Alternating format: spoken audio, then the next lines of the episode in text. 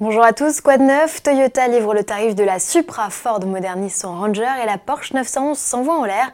Avant cela, on découvre le nom de la plus belle voiture de l'année deux mille dix-huit.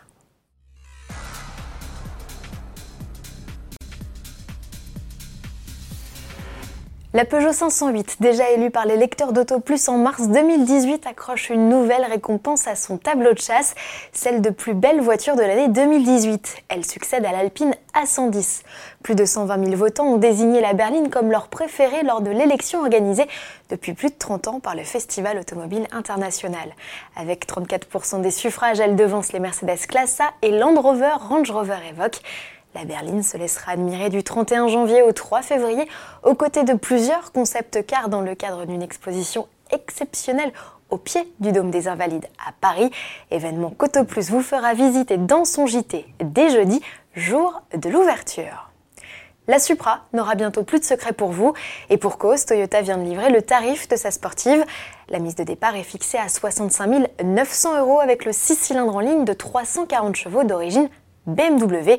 Et sa boîte auto à huit rapports. À motorisation comparable, sa cousine technique, la Z quatre, s'affiche à mille sept cent cinquante euros de plus et offre, elle, la possibilité de voyager cheveux au vent. Côté équipement, la Nippon fait le plein avec deux séries, des jantes dix-neuf pouces, dix-huit de série sur l'allemande, des sièges sport Alcantara, un G P S, des compteurs numériques et des aides à la conduite en tout genre, type régulateur de vitesse adaptatif, alerte d'angle mort, ou gestion automatique des feux de route. Un freinage renforcé, un différentiel actif et des suspensions adaptatives variables complètent la panoplie. Pour profiter des assises cent pour cent cuir, de l'affichage tête haute ou du système audio optimisé, comptez au minimum soixante-sept mille neuf cents euros. La Toyota Supra fera sa première apparition en Europe à l'occasion du Salon de Genève.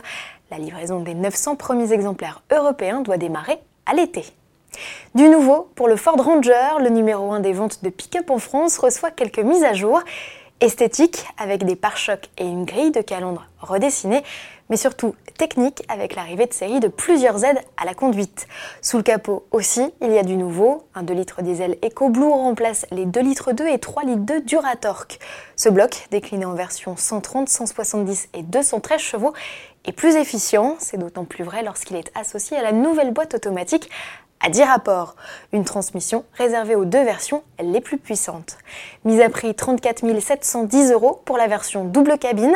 Et pour les adeptes de pick-up au look plus affirmé, il reste le Raptor, développé par Ford Performance pour la partie train roulant. Il associe techniquement le diesel de deux cent treize chevaux à la boîte auto à dix vitesses. Le pick-up profite en sus d'extensions d'ailes et d'une gigantesque calandre, tarif à partir de cinquante-six mille cinq cent cinquante euros, des modèles toujours exemptés de malus jusqu'au trente juin deux mille dix-neuf. En bref, et pour finir, la neuf cent onze joue la fille de l'air en marge d'une grande course sur glace organisée en Autriche. Mi-janvier, la huitième génération de la sportive a rejoint les sommets et cette élitreuillée qu'elle s'est posée à plus de mille quatre cents mètres d'altitude sur les hauteurs de la ville de Zalemsi. On se quitte sur ces images et on se donne rendez-vous dès demain au pied du Dôme des Invalides.